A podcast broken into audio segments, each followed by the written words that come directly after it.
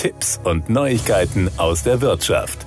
Bestimmt kennen Sie das Sprichwort, wer sich auf andere verlässt, der ist oft verlassen. Dieses Gefühl beschleicht den einen oder anderen auch beim Kontakt mit der Deutschen Rentenversicherung. Ich gebe zu, als Radiojournalist wird man oft von Hörern über die eine oder andere Merkwürdigkeit informiert, bei der es schwerfällt, es ohne weiteres zu glauben. Aber hin und wieder erlebt man Ähnliches im familiären Umfeld auch und ist dann fast sprachlos. Im konkreten Fall ging es um eine Anfrage einer Familienangehörigen, die sich fast als Donna Quijote bezeichnet hätte, wegen des Kampfes gegen die Windmühlen der Rentenversicherung. Dabei ging es eigentlich nur um eine simple Auskunft. Die Frage lautete, wie macht sich eine zweijährige Altersteilzeit plus sechs Monate vorgezogener Renteneintritt auf die Rentenhöhe bemerkbar? Die Antwort der Deutschen Rentenversicherung, ich zitiere, um eine genaue Auskunft zu erhalten, bitten wir Sie, Ihre Frage bei einer Auskunfts- und Beratungsstelle der Rentenversicherung erneut zu stellen. Zitat Ende. Genannt wurde dann eine Stelle in der eigenen Verbandsgemeinde.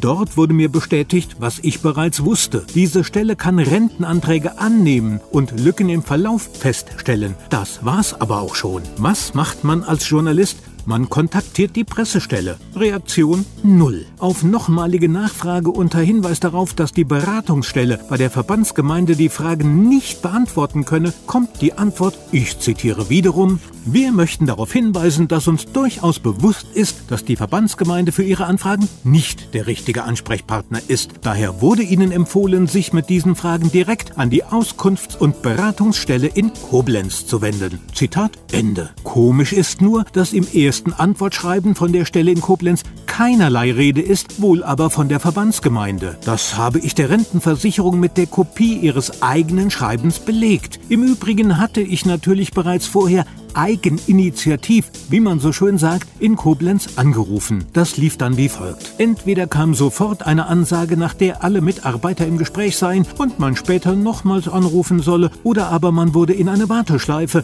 mit für mich nervtötender Musik gelegt. Dann kam irgendwann der Hinweis, man würde verbunden. In der Reihenfolge der Anrufenden. An welcher Stelle man stand, erfuhr man nicht. Und so passiert das, was man sich bei der Rentenversicherung möglicherweise wünscht. Man legt auf und denkt sich sein Teil. Und das sind keine freundlichen Gedanken. Das waren Tipps und Neuigkeiten aus der Wirtschaft.